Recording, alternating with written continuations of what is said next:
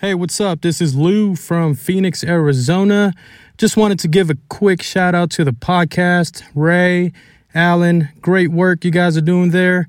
Two of my favorite episodes were the Crazy Rich Asians episode and also the Mulan episode. Great topics, very interesting. I'm looking forward to more episodes. I'm tuning in from Phoenix, Arizona.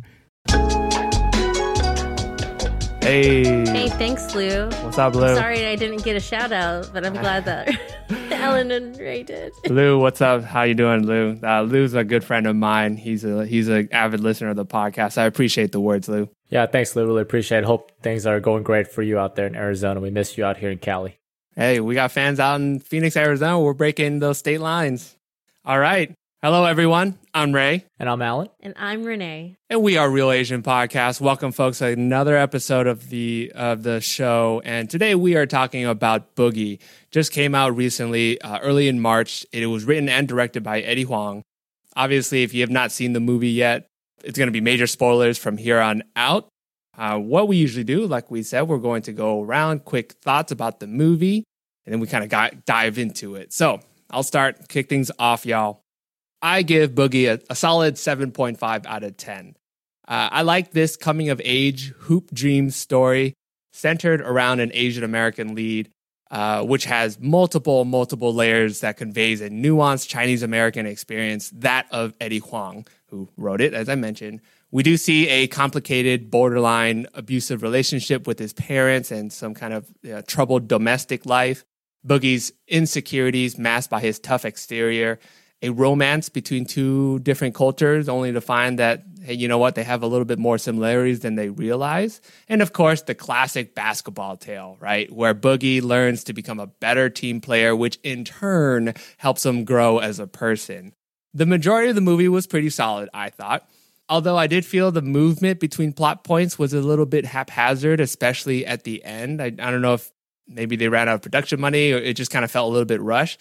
But as far as basketball movies go, and I'm a big fan of basketball movies, I think it's close to the starting five. Um, I would I would have to think about it if I would give it the six man award. Maybe I have to let it marinate a little bit. However, I did like how Boogie didn't appropriate the culture, but more so expanded it.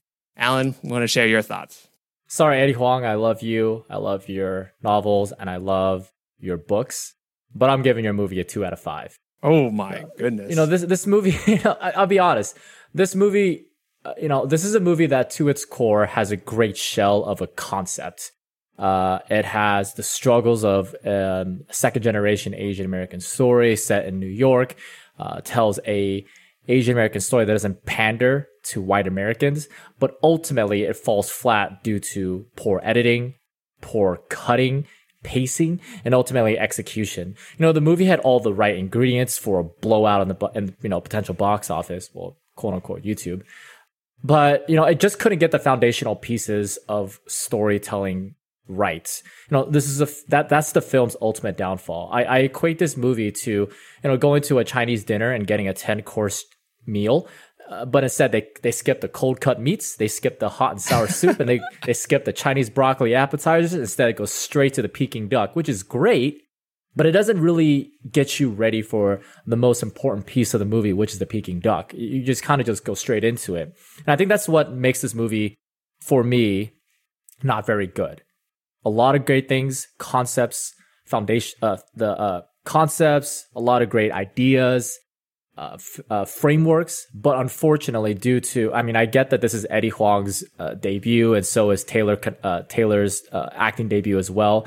But there are just so many instances where I watch the movie again, and I think about the editing and the pacing and the storytelling and the character and world development. It lacks so much that it takes away from what the story really should be, and that's the complexities and the story of each individual character. Hmm racist. Just kidding. Against my own people. Damn, all I can say is I'm really hungry now. I know. Mm, Peking duck. Co- Peking duck, cold cut meats. There you go. Um, you know, since everyone's doing their own rating system, I'll go ahead and do my own now too. I'll I give it 65 out of 100. Barely uh, passing.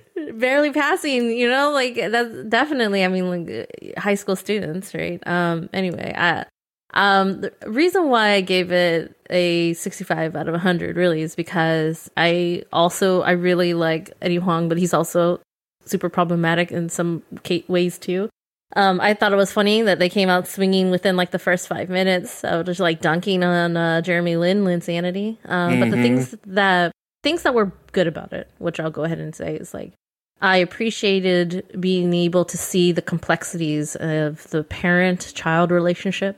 Um, I felt like that was actually f- fairly realistic in that regard, at least for me, right? And I and I feel like um, I really appreciated being able to to see some of like the cultural representation being in there without it being like it wasn't super overt and it wasn't trying to d- water it down um, and so I, I, appreciated those aspects of it. Now, you know, I'm, I'm, not a hooper, but I thought it was really interesting to kind of see that played out. And if I hadn't watched Last Chance U basketball that just came out a couple weeks ago on Netflix, I feel like I yeah. would absolutely have no fucking clue about like D1 top schools and stuff like that. Mm, so it was yeah. really interesting for me to be able to kind of see that perspective coming in, especially because, um, you know, number one thing is like for parents, you know you you see like asian parents are always pushing their kids to be like highly academic.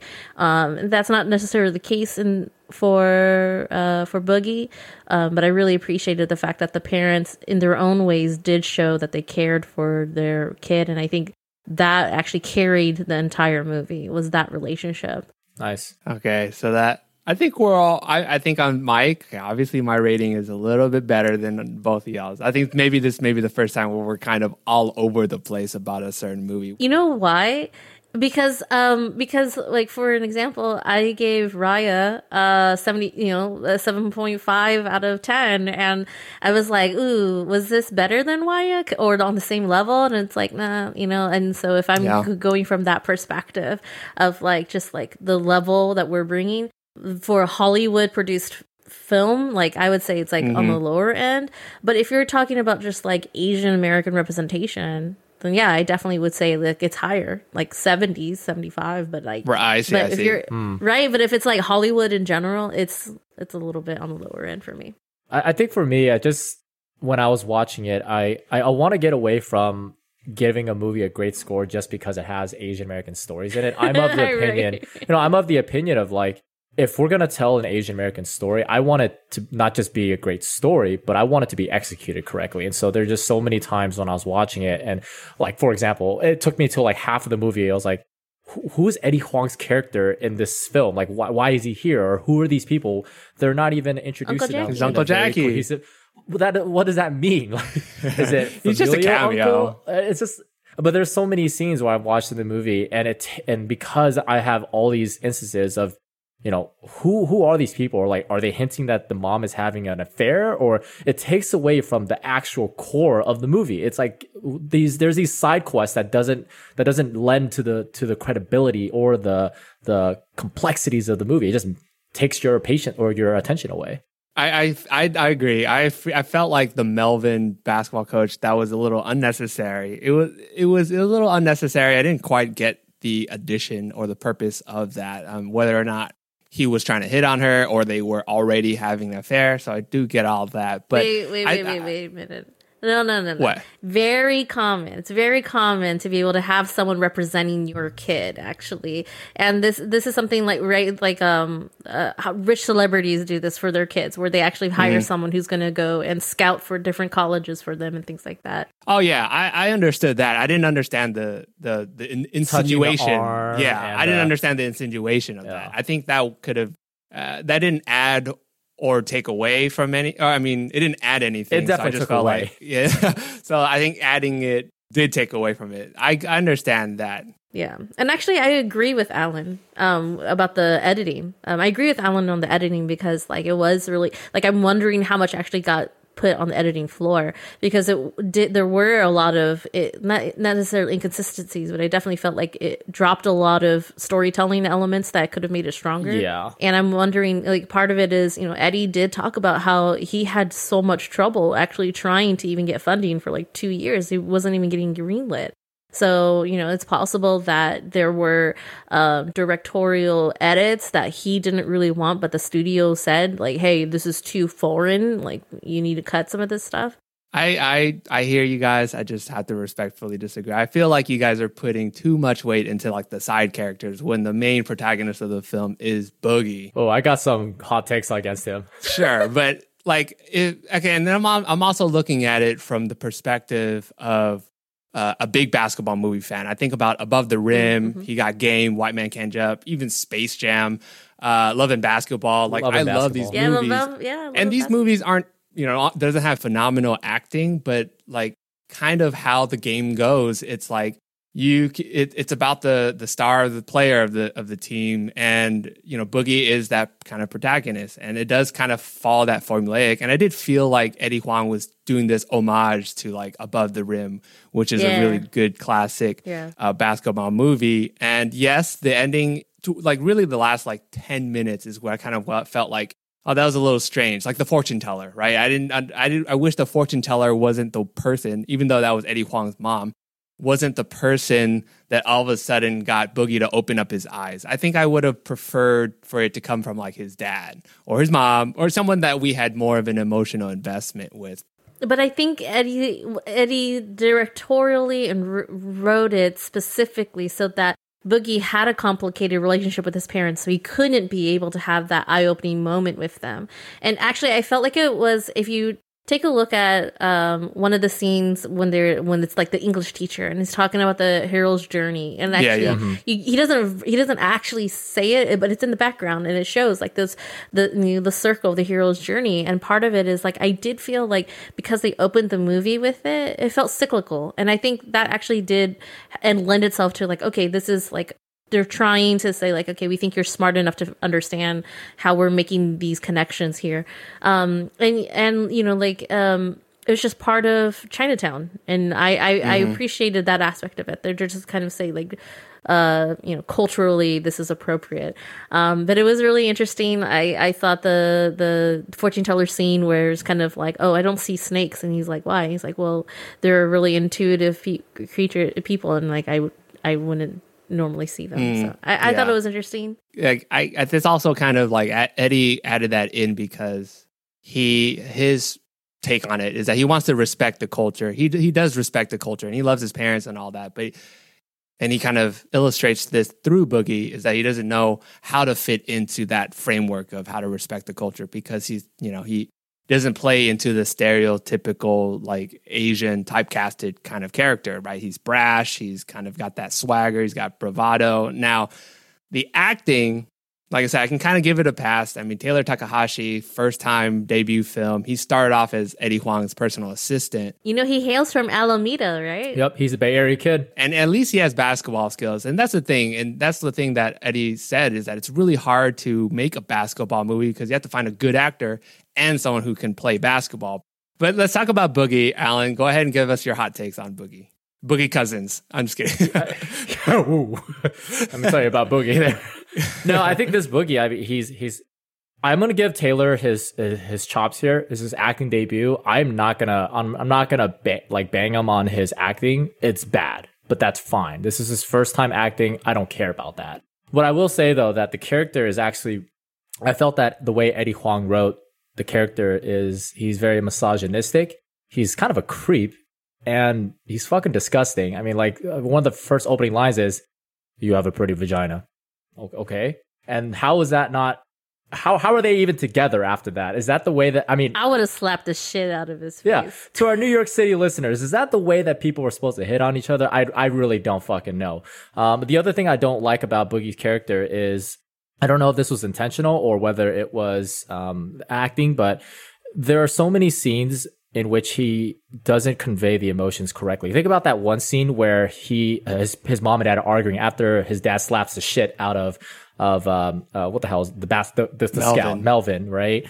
And then he's like, "Fight, Gu- guys, stop! We we have to stop fighting." Like, I was like, "But throw some emotion in there, baby! Like this is like this is high stakes." I felt like there like the table stake emotions, the table stake acting, and the the ability to convey the emotion just wasn't there. Uh, and for Boogie, I think the this movie is strongest is when he is talking about his real life anxieties of stereotypes, expectations, and labels, and how he talks about how in in America. Asians are viewed as just broccoli, uh, you know, beef and broccoli. We're, we serve one purpose. That's it. We can't go outside that paradigm. That's when the movie is really good. And that's when his character shines is when he has introspectiveness in his own character and how his piece falls into the larger puzzle of Asian American culture in this country. But then the fact that the character is written poorly. There's so many scenes where he's deadpan in the face. He's constantly hanging onto the chain link fence and just dead eyes staring at Monk as if like there's something supposed to be going on there. I felt like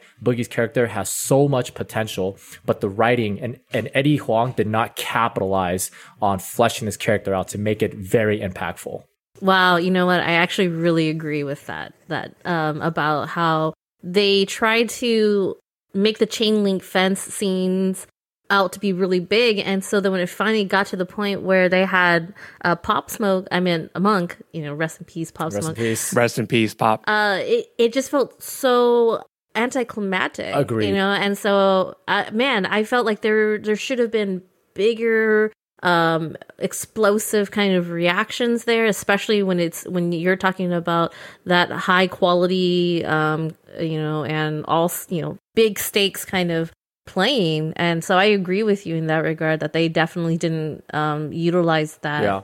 And and I don't know if that's like I don't think this is like Taylor's fault. I, I really this is why it, go, it goes back to my core complaint in the beginning is like I don't think the movie was paced, nor I think do I was it fleshed out correctly. And I think this is on Eddie Huang and his his team on the production side, not a, not having the ability to capitalize on so many amazing opportunities to pick at. They just kind of like this is a basketball movie and here it is. And and it's just it's so flat. The profile is very flat. I, I will say, I, I that's how teenagers talk. I mean, you have to remember the, the, they're in high school, and there's it's a it's lots of slang.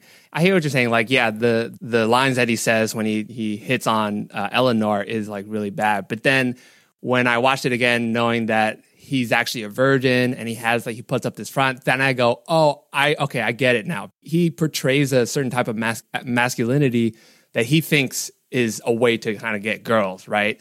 That's why. And I feel like that's how teenagers are. I mean, if you look, if you you remember the half of it, right? It's uh, na- naivete, or there's a certain naiveness, whatever the hell you say that. Naiveness. Uh, I'll cut that out. um, but in high school, right, the way that teenagers talk, there's a certain innocence, but also just everything is heightened to like 11. And, you know, it's not going to be uh, a mature dialogue. And I think with, for Eddie Rit- writing for it, I think it was pretty authentic. I mean, I give, I give that. I'll, I'll give that, but my man needs to listen to J. Cole's Wet Dream song, talking about like bravado and I think he's playing himself up, but he's also. Over. I need him to listen to some J. Cole. Tell me, guys, tell me. Okay, in high school, were you guys, you know, sex demons, smoking pot and drinking? I smoked pot of a, out of an apple. I mean, I, I will say, yeah, like as a teenager, you you portray a certain you know persona to to try to be cool. Um, but the chain link fence, I get that. I mean, I've been in those situations where I've seen people kind of stare each other down. It could have been a little bit more c- cinematic, but I think that is kind of what that is there for. It's just like a stare down. I think I counted the like four scenes, four different scenes mm-hmm. of like the stare down that I feel like they probably could have done it once or twice and it would have still had the same amount of impact because what ended up happening was that that when they finally got on the court there was like zero energy, right? Like all the anticipation is gone. It's like when you watch a horror movie and they constantly bar- barrage you with um, jump scares. So like when there's actually scary scenes, it doesn't pay off because all the tension is gone already. But wouldn't that go against the plot though? Because the part point of him at the end is he becomes a better team player, and he admits he's like Monk is better than me. But the purpose of the game is to win, right? So if he he he if he bought into the one on one basketball, then it's like okay, well he didn't really learn anything, right?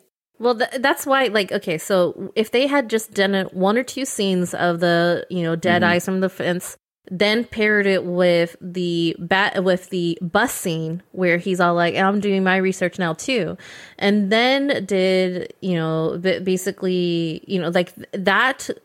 That was actually a better. I think that could have been like the point there that they were still trying to make. It was like, okay, you're trying to intimidate me, get in my head. I, Pop Smoke did amazing by saying, "Tell Juicy I said hi." I'm like, damn, that right there, that was wonderful. The way that they pulled that in, and so it should. But like Boogie's character going to the chain link fence like t- a couple times, like that was just too much. It was just too many times, like because it was so anticlimactic. Okay, uh, Renee, let's go ahead and talk about the parents and just the family dynamic. Well, it was really interesting because it opens up the movie with a young Mr. and Mrs. Chin, and they're not Mrs. at this point. He's he's all 50-50 chance. She's like, what kind of question is that? like, of course. question to say. um, but you know, how many times has your mom said that you're a mistake? Um, I know my mom said that quite a bit about me. I mean, they say you, they found us in the back of a dumpster, right? That's fairly common in Asian families. Yeah, my mom said I was uh, birthed in a toilet. oh my god! Holy shit. Oh, okay. Well, um, so you know, you can really tell already that you know Mrs. Chin has quite a bit of fire in her. Decides to go ahead and they decide to go ahead and keep the baby. You know, that was early 2001. And then, you know, fast forward 18 years later, here you go, here's Boogie. And so, you know, there's this a- anticipation of of under trying to understand like where the parents coming from. And it's interesting because several times they actually go back to the fortune teller scene so that you can be able to tease out even more and more about the parents because there's one point where they're making ramen and it's like that really good style ramen too not top ramen obviously you know that that's the thing is like that's how you know it's asian it's like the good kind where they have uh the other seasonings of like the dried stuff Yeah, in a- and they put an egg in there. Yes, and that egg, yes. So, you know, the dad throws his chopsticks and then it jumps back to the fortune teller scene because you're like, oh shit, is what's is the mom gonna be submissive and sad and like, oh my god, no, no, she is fire, spit and fire, right? And and so that was really interesting to be able to kind of see that dynamic and see that aspect of it you can be able to see the dynamic between how you know uh, Mrs. Chen basically feels like she's having to hold everything up. You know, Boogie says, "My mom is controlling psychopath that doesn't love or believe in me, but she's the responsible one, and my dad is the irresponsible one, but loves and believes in me."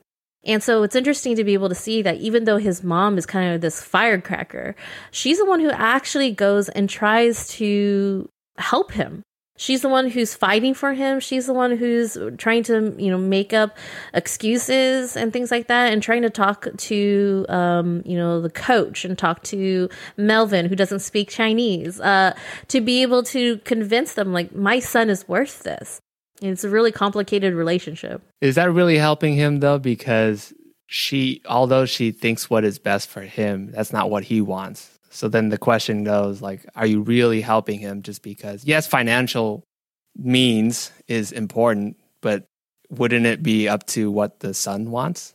Right. No, that's all about that conditional love, right? And that's why I thought what there's this one particular scene where Boogie goes and says, you know, dad's the only one who believes in me. Right. Um, and he, oh shit, I can't remember what he said to his mom, but he basically calls her crazy, and she's like, "Oh, you gonna say that to me? Say it again," you know, and like smacks him. And I was like, Right. I was like, man, I would never be able to talk to my mom or my dad like that either, right? And so, you know, there were definitely times when he says things out of turn, and I was like, damn.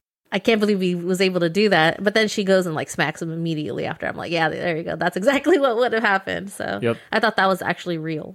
Another thing I mentioned, you mentioned the ramen. What you typically with these Asian American or just Asian movies, we see a a whole suite and lineup of beautiful dishes, right? But this movie did not that at all. It was ramen to to really show that like these this family is struggling. And even then, like ramen, they made it look good. But we'd always we kind of equate oh Asian movies going to have these beautiful dishes like Peking duck I love it. but this is a nuanced illustration of that that said not every asian american family has those fancy dinners at the table right sometimes they they, they can only live off of ramen Yeah, I mean, growing up, um, we were not like dirt poor, but we were we were not well off. We were definitely on the poverty side of things, and so you know, hot dogs and my ramen. That was a very that was a staple, you know, for Yeah. me growing up.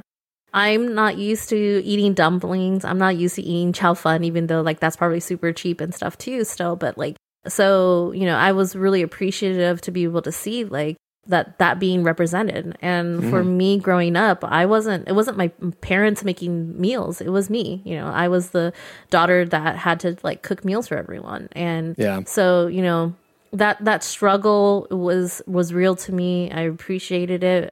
I, I think this movie really does deserve its spot in like the pantheon of Asian American films. Oh yeah, for sure. Uh, I want to talk about the relationship between Eleanor and Boogie.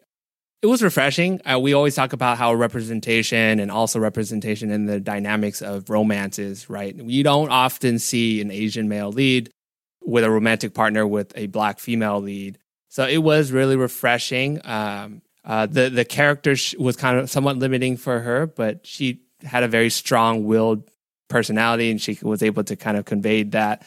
It was a little bit interesting how she eventually, you know, succumbed to Boogie's pursuit.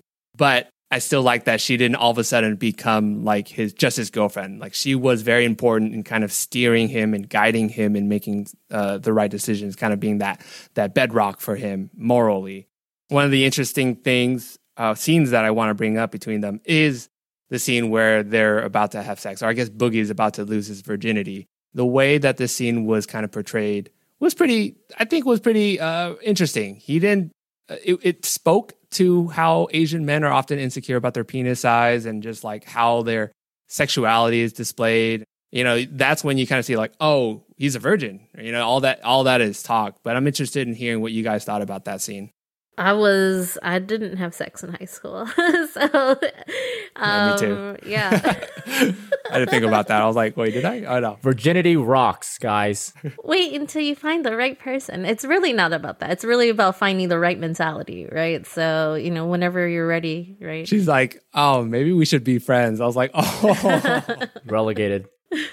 um, so I, when I was watching that scene, my immediate reaction to it was not about their relationship itself, but to how they um, viewed themselves. You may recall that scene, she alluded to the little play, uh, clay creations, the dolphins, for example. Yeah. She tells a story about how you know why I love dolphins because like I, I they were so majestic and they're beautiful and then but when I first got to see them you know they had scars but they were always happy and that's why I see myself as a dolphin so one thing I talked about the movie was how it introspectively looks uh, into itself I talked about how I loved when Boogie talked about how beef and broccoli is representative of himself and Asian Americans in America and with her, how she's alluding to the black experience in America is there are so many scars, so many troubled pains in the black American experience. But, you know, but, but even after 400 plus years, you know, they're doing great. Oh, well, I shouldn't say they're, they're, they're, they're able to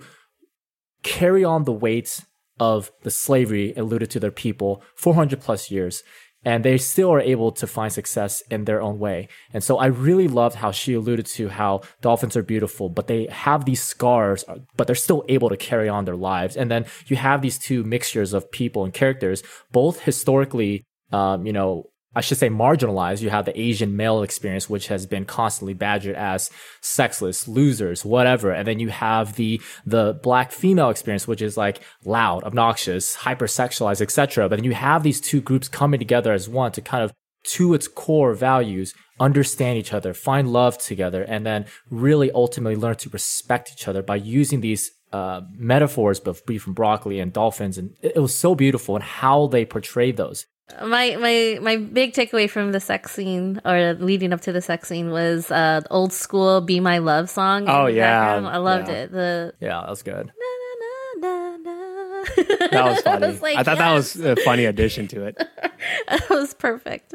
Um, but yeah, I, I would definitely have to say my favorite scenes, like you know, not from the sex scene, but as far as the relationship between Boogie and Eleanor, really is about when they talk about the struggles. And, and so one thing I will say is that I do appreciate Eddie uh, trying to reach those intersections uh, between Asian and Black solidarity. Yeah, for sure. Um, you know, I'll, and I would definitely say that you know when it comes to intersectional um, activism, you know, you're not talking about being on the corner of of Asian and Black because you're uh, you you can't choose either. You're both, right? So you know, I thought that was really interesting to be able to kind of reach across the aisle and, and talk about that.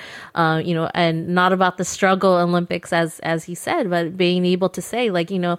I um Eleanor one of my favorite li- lines from Eleanor is saying I need you to fight uh, for yourself the way you fight for being Chinese. Yeah. And it's true because, you know, like she, while he understands, like, yeah, I have 5,000 years of struggle and history um, behind, you know, because they're Taiwanese. Um, Right. Right. But also at the same time, it, it is all about the fact that, you know, like, well, Eleanor doesn't even have a history. It was ripped away from her. I love that part, So yeah. That was- even that was with, really good. right, man, it was like, mm, chef kiss good. So I really wish it, it- they kind of stuck on more of those things, but it, without being too like pandery because it, it wasn't pandery. Like I, No, the way that they rolled in those um those talking points was like Mm-hmm. was really was really perfect. I did like the scenes between Eleanor and Boogie after they started dating. Just show, you know, that they're sharing each other's culture, Mm, right? They're mhm. having Chinese food and, you know, he's Doing Tai Chi. Tai Chi. Yup. And it, it's just beautiful. And I think, you know, one of the things in this today's climate, sometimes we do, like you said, kind of fall back into our own corners, you know, and, and trying to uplift our communities. But at the end of the day, it's about finding those intersections because places like Flushing, New York are huge melting pots. How do we ensure that we're respecting each other's culture and understanding each other's history? So I thought that was really powerful. Yeah, absolutely. Uh, let's go ahead and take a quick break and we'll be right back.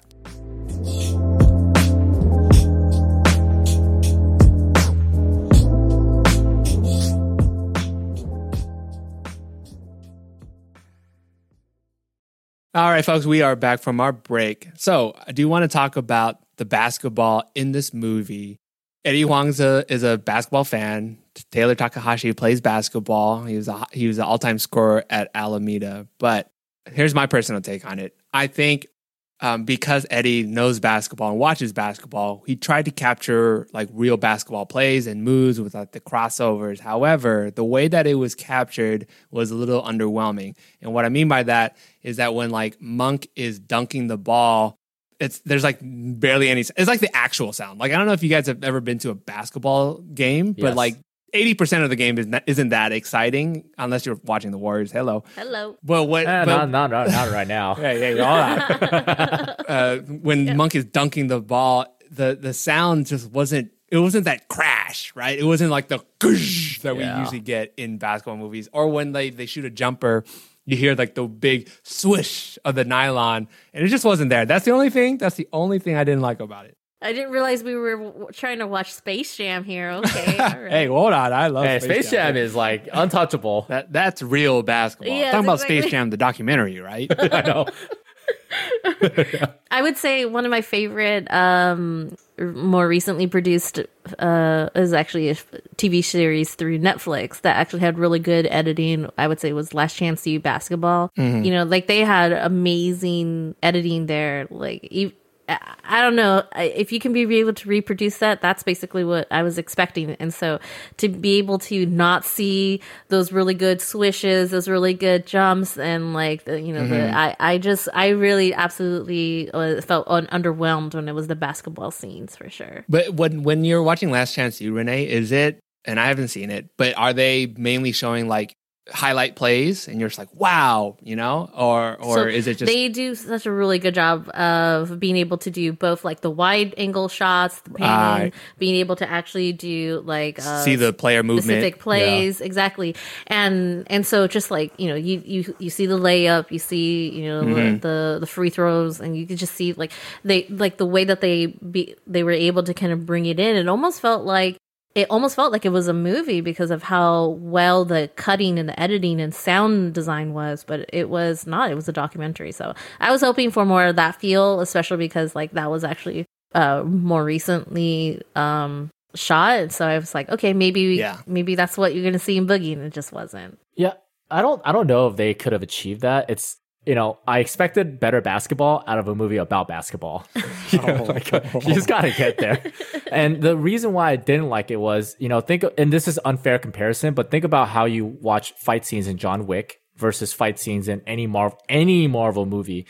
In the Marvel movies, you see one person going for a punch, quick cut, their face gets moved, and then like you hear a whoosh.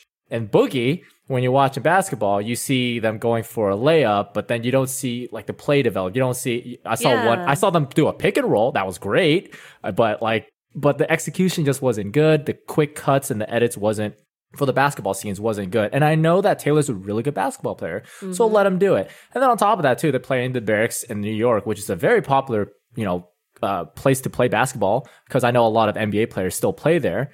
Uh, you know, pick up uh, ball ga- ball games there too. So they could have very easily just got re- like local basketball players to fill in the background scenes to play uh, in addition with Taylor. But I just felt like the way that Eddie shot the basketball scenes weren't that great. And, you know, I know it's not like Coach Carter or, you know, White Man Can't Jump, which I think is an excellent basketball movie. and the best one is Space Jam. But I get it. Real you can't basketball. compare the rest real basketball. But I get it. It's it's totally fine. And at the end of the day, like they wanted to highlight um, Taylor's ability to play basketball in a movie about basketball. I just felt that it, it just took away from the movie. Yeah, I mean, it did miss the cinematic feel of a bit what typically has these basketball movies, right? Um, above the rim, uh, the way that they close up on the crossovers and like the Mhm. moves and like the post up, and I think that was what I'm usually with these basketball movies. They kind of pick a certain skill of the player and they kind of really highlight that. Taylor, I didn't really see that, or, or, or Boogie, I didn't really see that much, even though that he was touted as like this all star basketball player. Yeah, I, think he was just going for the realism. I don't know, like you said, Renee, maybe it was missing those wide shots, and maybe those wide shots are really expensive to do. Wide shot, slow it down, and then be able to pick it back up when it actually hits the thing. Exactly, They exactly. Did too many, They did too many jump cuts to Eleanor, and it's like I agree. Why? Why? Like because you think that there's any sort of, uh, you know, what? Oh, who am I going to choose? Am I going to And the crowd noise could have been louder too. Right. The announcer took away so much from the from the scenes too, especially that last basketball game. I was like, have some excitement in there. Like, why can't you be like the Warriors announcer, where they at least like put some voice in it? Which is weird because he's an actual announcer, like at, I don't know if it's at the Barracks, but he's like an actual announcer at like a blacktop league kind of, kind of thing. So I don't know. I'm very surprised why he didn't. I mean, like those announcers are usually really good. Yeah. Yeah. What did you think about having the final play of the, uh, the game end on a defensive play? And Russell Wilson is picked to the goal line. Yeah, that's great defense. Oh my god. Okay, that's different. Yeah. but I, I thought it was interesting because you know with these basketball movies, again, usually it's like an, an iconic layup or like the jumper, right? The jumper Yeah. Yeah. is the is the safest bet where it's like they zoom in on the on the follow through, right? And then you see the ball So slow. the ball rotates. Yeah, and then it doesn't Clock swish it like zero. it, it hits the rim first and it bounces around, right? It, and you're like, and then you go, yeah. But in this one, it was like ah, defensive play. I was like, okay. Yeah, they're going for the ball too, and then it ended. Exactly. I was like, wow. Right. Yeah. Right. Oh my god. it happens more oftentimes than not. Eddie knows basketball, but I am watching a basketball movie. Give me the epic jumper that ends the game, right? Down by one, brings the ball up. Right. I, I Oh needed that. And I don't know. I really wanted that underdog kind of thing too, I, for sure. Right? I mean, they even so they they tease it in the actual uh, movie where uh, Eddie's friend basically goes and it's like, this whole this whole season was for you, right? It was about uh, what is it? He said. Everyone on that team wish they were you. I mean, we do the dirty work for you all season long, so you get your shot.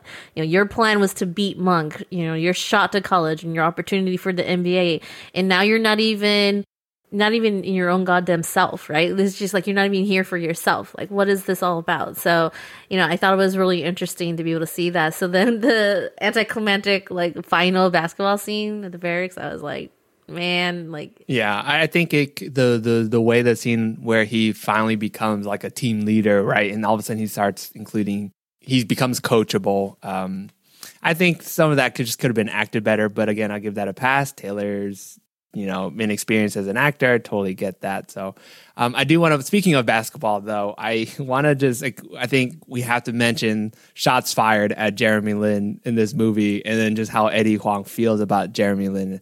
I think the line in it, you know, calls him a model minority Jesus freak, but he ain't Asian. Well, in uh, Stephen A's world, um, Yeah. Eddie goes and he says, "I will be 100 with you. I'm not a big fan of Jeremy Lin." I mean, that's fair. You don't have to be a fan of Jeremy Lin, but his whole thing was about how like the reason why he has like zero respect for Jeremy is uh, Jeremy Lin is because like. Oh, I've been called uh, coronavirus on the court. He's like, Right. man, there are people being shot, stabbed, killed, right? And you're like, oh, he's like, pick up your pants, man. And he was saying, He said like, "Go get a bucket." That's how you get over it. go get a Yeah. bucket. That's what he said. go get a bucket. Anyway, so, you know, and he basically was just kind of touting that the fact is like, if you want to be an ally, then, you know, like that's not, you know, being, doing that is not the way to be able to be on the side of solidarity with us, be, you know, like being able to actually show like how to show up for the community. So, you know, I th- I got that too. I also feel Eddie comes from this culture where there are bigger problems in the world, and I think he also the reason why he's not a big fan of Jeremy Lin is because he said that when Linsanity was going on, Jeremy credited his success or his you know um, skills to religion and not his culture. God. yeah, to God, and not his like culture. And and then all of a sudden, when anti-Asian rhetoric or hate is kind of like the hot topic issue right now, Jeremy speaks out about it, and Eddie's kind of like, "Well, look, you're kind of like grow a pair." I think that's honestly kind of what he's saying. Like you've we've got bigger problems, and you're a basketball player, and you're using your platform, yes, to speak out, which Eddie commemorates, but I he's like, I don't find it morally equivalent to actual elderly who cannot protect themselves actually getting hurt. That's how I kind of saw it. I think it's fair. I think that it's a little bit of oppression Olympics in a sense because there's nothing wrong with Jeremy Lin acknowledging that there's racial tension in you know in sports, but I'm going to be completely honest. In uh, to Eddie's defense, that happens anywhere. That happens And anywhere. The fact is that Jeremy Lin is a phenomenon in and of himself because he's an Asian American player in the modern day of NBA basketball, and that's uncommon. That, I mean, that's just not uncommon. He's the first. So be, Jeremy's has to recognize that this is going to happen, and if if he wants to be on the side of I want. If he wants, if Jeremy Lin wants to be on the side of I want to fight for all Asian Americans, Eddie is basically saying like, look, grow a pair, like you guys said, come on and realize that there's much bigger shit going on rather than being called coronavirus on the court. Like, I think Jeremy does a great job of acknowledging and fighting hate with love. Like think of when uh, I forget, ah, God, he's Jeremy Lin was attacked by uh, or maligned by another NBA basketball player who like who said that Jeremy Lin had dreads and and then he was giving Jeremy Lin shit about who was it again? Like he played in the he played in the 90s. I I have his face and I cannot think of it's gonna bother me. Hold on. Kenyon Martin. There we go. Yeah, he, there's no way Jeremy Lin had a poster of Kenyon. Okay, there's no. Let's be real. And then like Jeremy's way of attacking those things is to like is very godlike. You you turn the other cheek. You uh, reciprocate it with love. But Eddie's approach is I grew up in a sense. I grew up in a world where you shit just happens to you. You have to learn how to take it, and you And your best defense is, is offense. Do you do you guys I think Renee you said in the beginning you you find it a little bit problematic. What do you mean by that? Okay, so Are you talking about this instance or Eddie in general? Eddie in general. Eddie in general is, is sometimes problematic because you know one of the things is that the one of the criticisms about him is that he profits off of black culture. Um, especially when you take a look at like Fresh Off the Boat and and how like there's a lot of referencing to like um just like the way that he talks and the swagger and his clothing and his and his uh the music that he listens to And so, you know, a lot of people is uh, criticism of Eddie's that it's like this uh, black, you know, appropriation um, and things like that, and that you know Eddie probably doesn't do enough for being able to, you know, the profiting off of like black entertainment and things like that.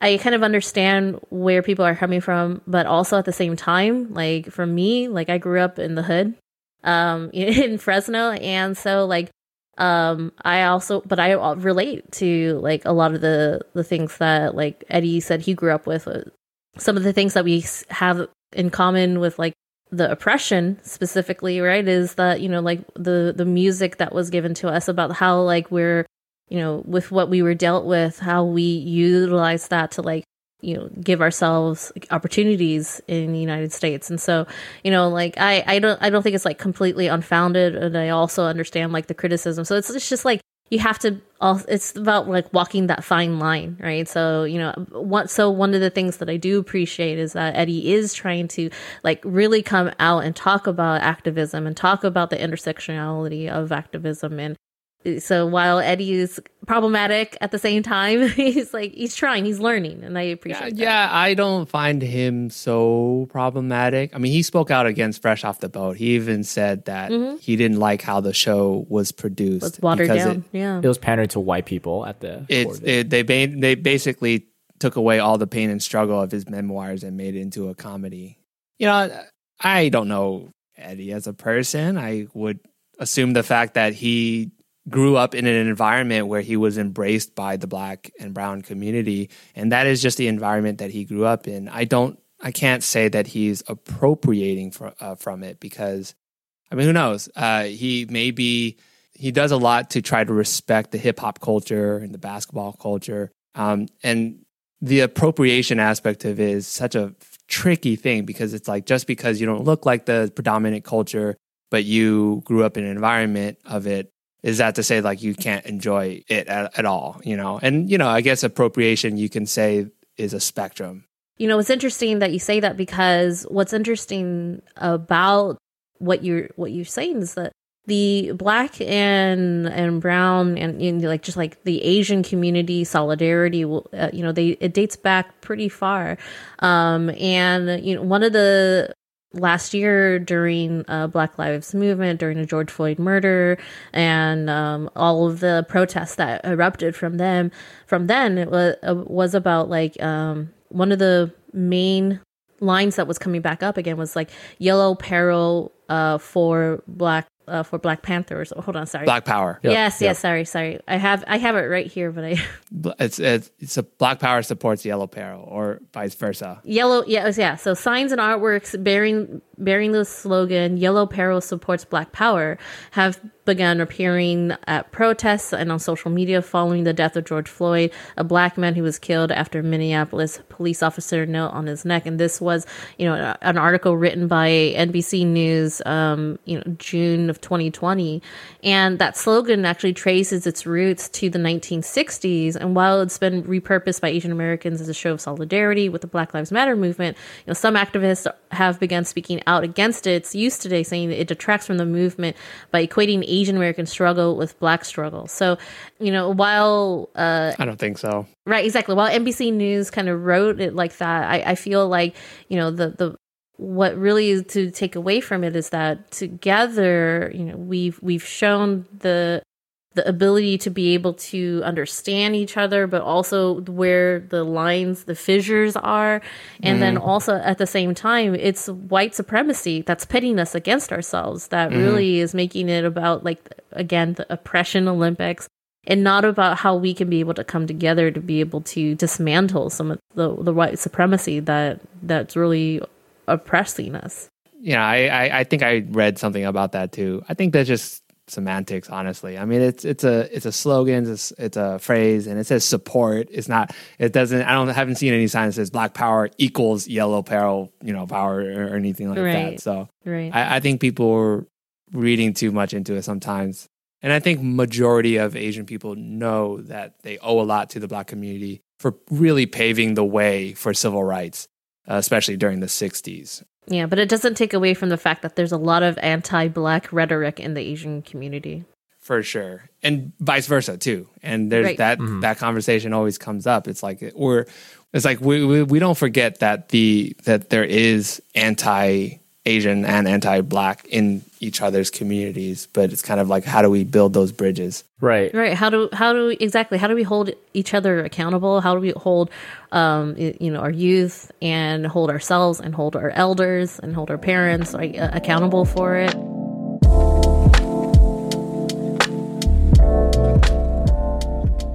Okay, let's talk about Asians in sports. Uh, not very common, to be quite frank.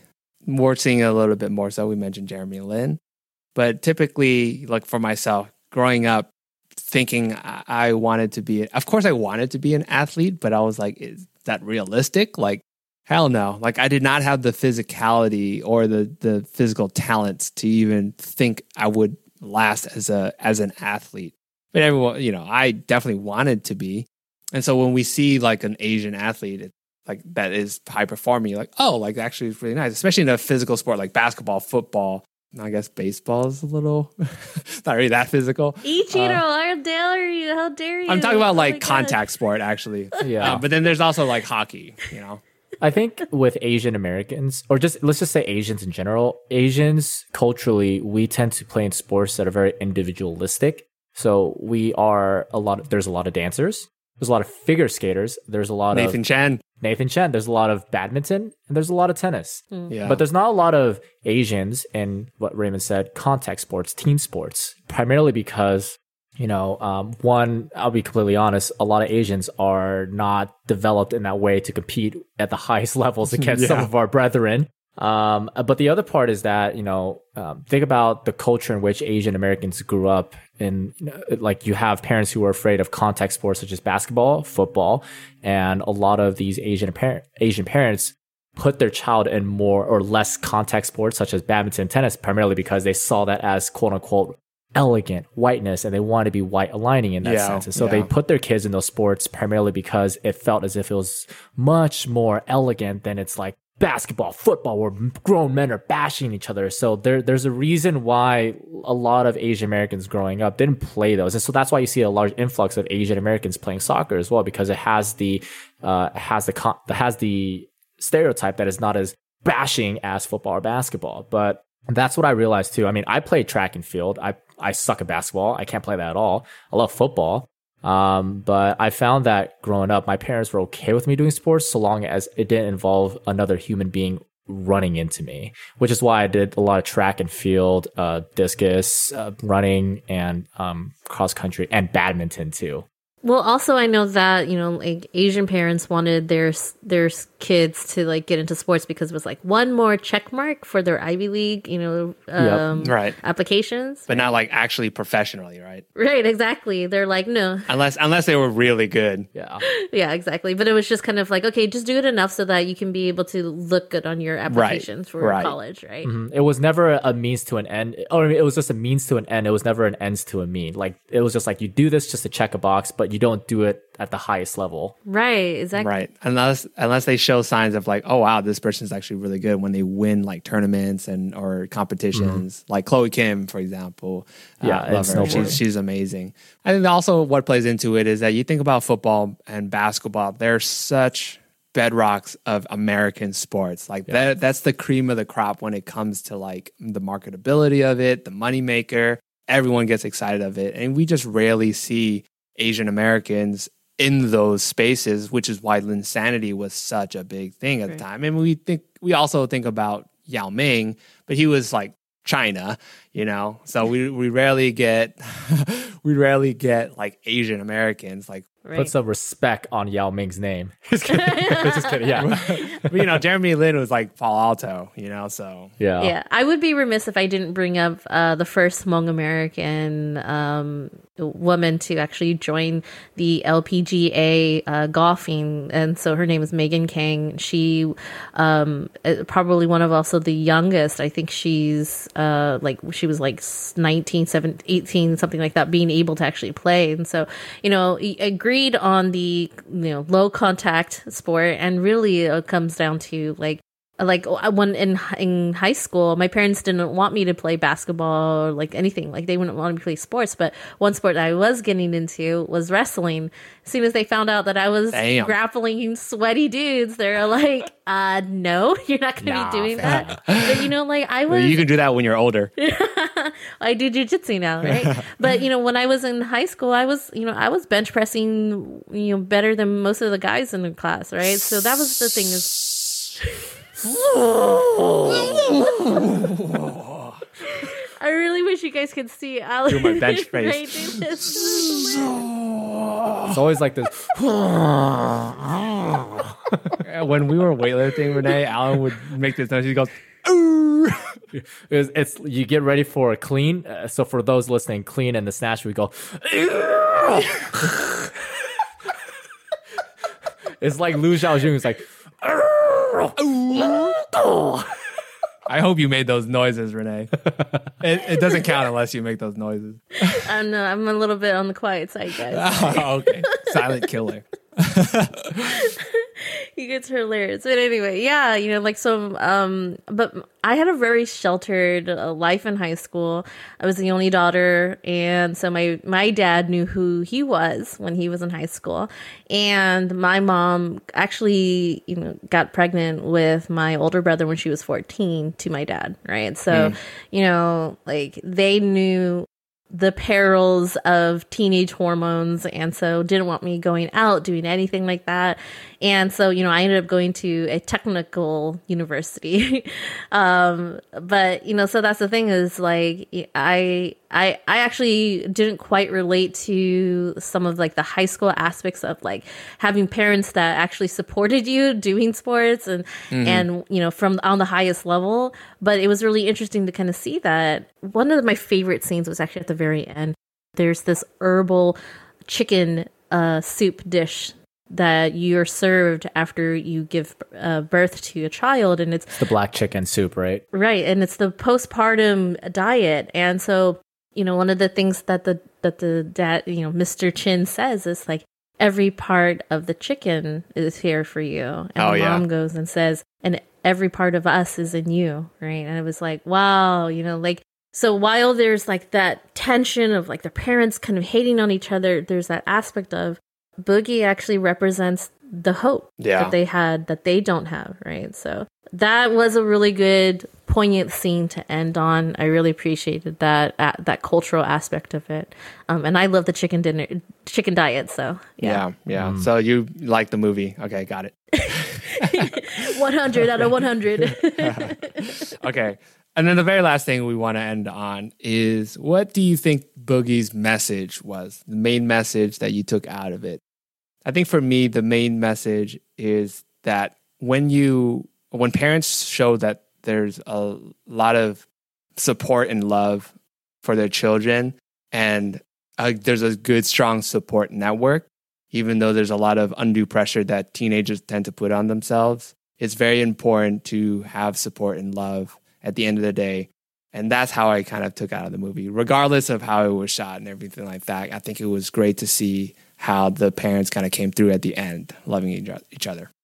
My main movie takeaway is a little pointed. It's I mean, when you watch the movie, it's about fulfilling your own personal goals, such as achieving a D1 scholarship, as they shown in the movie. But then ultimately, one must fulfill his familial obligations because it kind of the movie kind of ends ambiguously because it shows that he was able to vindicate his personal demons that he was worthy of getting a D1 scholarship but unfortunately he has familial obligations which is that he signed a contract already with the I think the Shanghai Dragons or something. Shanghai Sharks. Shanghai Sharks thank you very much. It ends on a s- ambiguous open-ended yet pointed ending.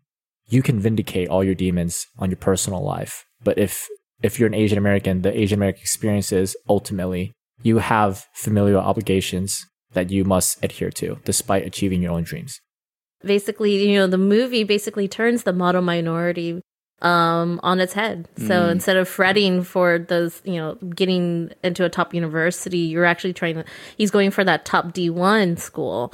Um and you know they're really looking for that full ride scholarship. I'm gonna have to go ahead and say you know what eddie huang said to Stephen, um, you know, on Stephen Today's World is basically talking about how uh, tell your kids that you love them so they know that you're at your uh, in their corner because while uh, boogie's mom was you know super abusive uh, she also was the one who fought the hardest for him Facts. so you know yeah, exactly. So it's just kind of like, you know, like yeah, you know, you I know my parents said that they loved me because they uh, and cared about me because uh, they showed it with you know a roof over my head and a belly full of food, right? And it's like, yeah, that's just not enough, right? I need to know that you actually are in my corner. I need to know that you actually care about me, and by saying those three words i love you that would have made Yeah. a whole world of a difference for me growing up. I still have yet to hear it from my parents and i know i'm never going to. Maybe on my deathbed. I don't know. But no, you know like